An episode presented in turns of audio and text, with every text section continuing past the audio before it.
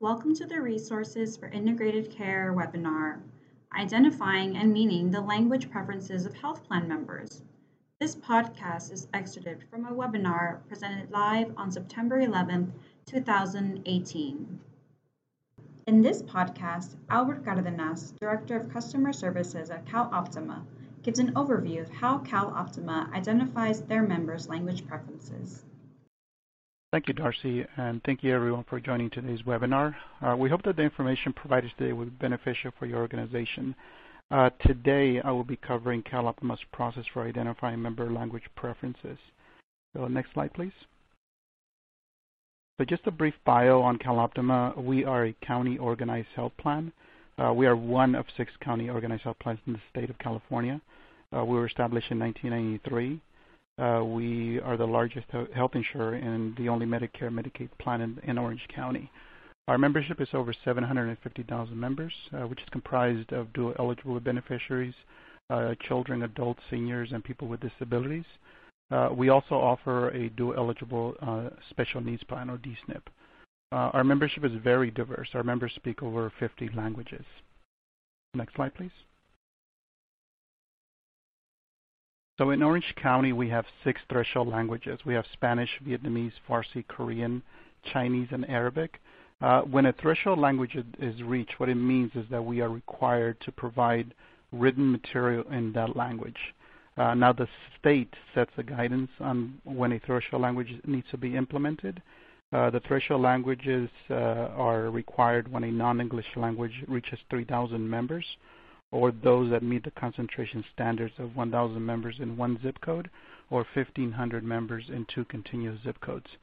So the reason why we focus on identifying uh, and meeting language preferences to ensure is to ensure that our members receive member materials and notifications in their threshold languages and are greeted in their native language when they request assistance. Um, it also allows us to monitor and determine how close we are in, uh, to reaching a new threshold language so we can prepare and plan for implementation.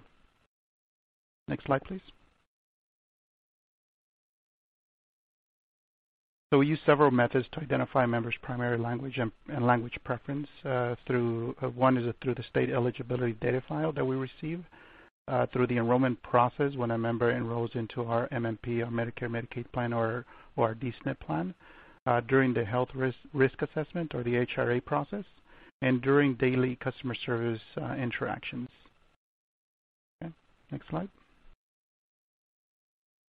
So CalOptima is the only Medicaid provider in Orange County, so all beneficiaries who reside in Orange County are automatically enrolled upon qualifying for Medicaid. So we initially learn of the member's language preference through the state Medicaid eligibility file. Uh, the file contains, uh, you know, enrollment information, um, eligibility information, which includes the language preference data. Uh, now, at times, the data in the eligibility file is incomplete or inaccurate, so we do use other methods to identify language preference uh, directly from our members. Now, as I, uh, next slide, please. So as I mentioned before, uh, our uh, we offer a Medicare Medicaid plan and a DSNP plan. So members that are already enrolled in our Medicaid plan uh, and meet the eligibility criteria for these plans can elect to enroll. So during the enrollment process, uh, the sales agent confirms the member's spoken and written language preference. Uh, the agent records that information in the enrollment application. Uh, that application, when it's sent to our enrollment department, uh, the, that, the language information is recorded in, in our eligibility system. The next slide, please. So upon enrolling in CalOptima's uh, MMP or DSNP plan, all members are assigned a personal care coordinator or a PCC. Uh, a PCC is a member's uh, main point of person who helps with all aspects of their healthcare needs. And we work closely uh, in customer service. We work closely with them to, you know, coordinate our efforts to help the members. Uh, this includes assisting uh, the members with completing the, the HRA. So when possible, um, for threshold languages, the member is matched to a PCC who speaks their language. Uh, the HRAs are mailed to all new members uh, when they enroll and annually uh, in the language preference on record for our threshold languages. Uh, the PCC conducts outreach to members uh, at least three attempts uh, to assist the member with completing the HRA uh, using an interpreter when, when necessary. Uh, any members that, that do not speak a threshold language receive a HRA in English, which the PCC along with an interpreter can assist in completing over the phone. So the PCC will confirm and update the member's language preference during this process so it can be updated in our system. Next slide, please. So our customer service uh, call center staff frequently interact with members uh, through routine incoming calls or during outreach calls. And because we are also we are a local plan, uh, we receive uh, office visits from our members daily. Some members do, especially our LEP members, they prefer to come in in person to to request assistance rather than calling over the phone. when the member calls our call center, the calls are routed to a bilingual customer service rep based on the threshold language prompt the member selects, and we have prompts for every threshold language that we uh, that we um, that we offer. Uh, and of course, for non-threshold languages, we use the language line to assist. So during the interaction, the customer service rep follows our established process for checking the language on record uh, in our eligibility system and the language that is being spoken during the call. So if the language on record and the language uh, being spoken during the call uh, matches the, our eligibility system, then no action is taken because we know that the information is accurate. Uh, if the language on record and the language being spoken during the call does not match our eligibility system, the customer service rep asks the uh, ask for the preferred language and whether they would like for us to update our system. If the if there is a language preference change or update request, uh, that that information is sent to our enrollment department uh, uh, to process and update our system. Now, there are instances where a member wants the written material sent in English even though they speak a threshold language because their family members manage their health care. So we also take that into account and are able to enter the preferred spoken and written language in our system. Uh, but for the most part, the members uh, that fall into our threshold languages want uh, written information in their in the language they speak. And sometimes they ask for both. They ask us to send uh, to keep the English uh, language indicator in our system, so all the information goes out in English, but they do uh, call and request the information in their threshold language, and that's upon request. Next slide, please.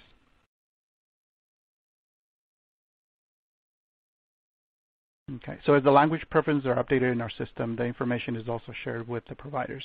So we share them in two ways. So our capitated providers uh, capitated contractor providers receive daily and eligibility monthly files, which contains this information. Uh, non-capitated or non-contracted providers can access the information through CalOptima's Provider Portal. Uh, any updates received by the customer service call center and, uh, and other means uh, will be added to the data file and the provider portal once our core eligibility system has been updated. So any further written correspondence uh, and member materials will be sent uh, in the threshold language. Uh, next slide, please. So we hire multilingual staff to support our six threshold languages. Uh, bilingual and multilingual staff are hired uh, in several departments. Uh, of course, customer service, culture and linguistics, grievance and appeals, community relations, case management, and behavioral health. and we believe that by hiring bilingual, multilingual staff rather than just hiring telephonic interpreters helps members feel more connected to our plan. Uh, members tend to call more often when they have issues because they know they would be connected to, you know, a familiar voice, someone they know, rather than having a, an interpreter, uh, a different interpreter every time they call. Next slide, please. Okay. So our customer service staff goes through five weeks of training uh, during onboarding. Uh, additional training is provided uh, as needed during monthly staff meetings and in one-on-one situations. Uh, the, tra the, trainer addresses cultural competency and a step-by-step process, which I went over in slide 28, on identifying uh, language preference. Now, part of the training that we also part of the training is to uh, include uh, recordings of calls that were handled by existing staff. So the new staff that's coming on board can get an idea what to expect when they, be, when they begin taking calls. Uh, the customer service trainers stress the importance of capturing the member's language preference as part of our overall customer service high valued uh, person-centered uh, care that we provide. Uh, the trainer also reports to the supervisor and managers uh, twice a week or more often on the status of each trainee and, and brings up any concerns that we that, that were observed because we found that uh, we can we can get a good indication of how uh, a representative, a NERP coming on board is going to perform based on uh, the training uh, and how they how they're handling the training, how they're absorbing the information, and and so we get a good sense of of um, of what um, kind of rep that that's going to be out on the floor. So customer service supervisors also conduct daily call audits throughout the month to ensure the call was handled based on our established processes. Uh, the audit form contains a section that scores the customer service rep on how well they the, how well and accurately they identified the language preference uh, of the member during the call. So even our, our call um, documentation templates have a, a, kind of a Q&A questions and answers to, so to remind the staff uh, as they're going through the call what questions what are the standard questions to ask like the PHI uh, and uh, what did the member request an interpreter? Uh, was uh, did the member's language match our system? Yes and no, and if no, the actions they took. So every time the the rep uh, you know takes a call and opens up a documentation template, that information is always there, so they won't forget to ask or to you know go through that process with the members. Next slide, please. So language preference data is used to determine how CalOptima staff uh, serves members through written material and interpretation. So for written materials, the information is used to identify members that would benefit from materials in threshold languages other than English, as I mentioned before. Some members uh, you know, want that information in English, but also uh, request that information in, in their language. Uh, and, uh, so they can uh, be able to read and also have their family members who are, you know, in most cases mainly speaking um, uh, English-speaking um, family members, you know, handle their affairs. Uh, materials are translated in, in, all threshold languages through a three-step process, which is the, you know, the document is translated uh, by a translator. Uh, then it goes to a second translator for review, which is now called reviewer, and any edits or corrections are identified and then sent back to the to the original translator for final review and completion of the document. So this process kind of keeps a balance and check to make sure that the uh, the document is accurately translated. In addition to uh, internal interpreters, uh, we contract with vendors to provide face-to-face -face interpreting, video interpreting, and telephonic interpreting uh, for threshold and non-threshold languages. This ensures that we always have adequate interpreters uh, available for our members. And the video interpreting uh, it is helpful because uh, when members come come into our office, some, we have uh, members that are uh, speak American Sign Language. So with that, uh, we can get a, a, video interpreter on the line uh, where they can see the the person using American Sign Language to communicate, and then we are able to um, communicate with the member in that manner. Next slide, please. Okay, so uh, telephonic interpretation is always available to members. Uh, face-to-face -face interpretation for medical appointments is also available, and we can provide the service as long as the member requests in advance. Usually two weeks, uh, we ask members to call us two weeks in advance. If the member does not provide advance notice, we will make every effort to schedule the face-to-face -face interpreter. Uh, if that cannot be done, we'll arrange a telephonic interpreter so the member will still be able to communicate with the provider during the office visit. Uh, so the first step the member takes to request a face-to-face interpreter is to contact customer service. Uh, customer ser service will take the request. Uh, the request is then forwarded to our cultural and linguistics department. Uh, the cultural and linguistics department would then uh, contact the provider uh, to confirm the date and time of the appointment, just to make sure that that the information that the member provided during the phone call was was correct. Because we found that you know we had we when we didn't have that in place, we scheduled the interpreter and we found that some appointments were uh, were on the wrong date or the wrong hour because the member you know got confused on what the information uh, the doctor gave him or the appointment time. So so we put that in place just to ensure that we have the right date and time of the appointment. Uh, after that is done uh, the the uh, CNL uh, rep contacts our our vendor to arrange the face interpreter. Once the interpreter is booked the representative contacts the member to provide the update. And we also have uh, contracted health networks uh, or medical groups that handle uh, that manage our members as well, and uh, they have that same this same process. Uh, and we do and we receive uh, they're required to submit quarterly reports to CalOptima that indicate the number of telephonic and face-to-face -face interpreters they provided, and this is on a quarterly basis. So CalOptima's motto is better together. Uh, our mission uh, is to provide members with access to quality healthcare service delivered at a cost-effective and compassionate manner. And we think it reflects uh, what we do with our LEP members because it ensures that they have access to the healthcare without encountering language barriers. So I'd like to thank you for your time today.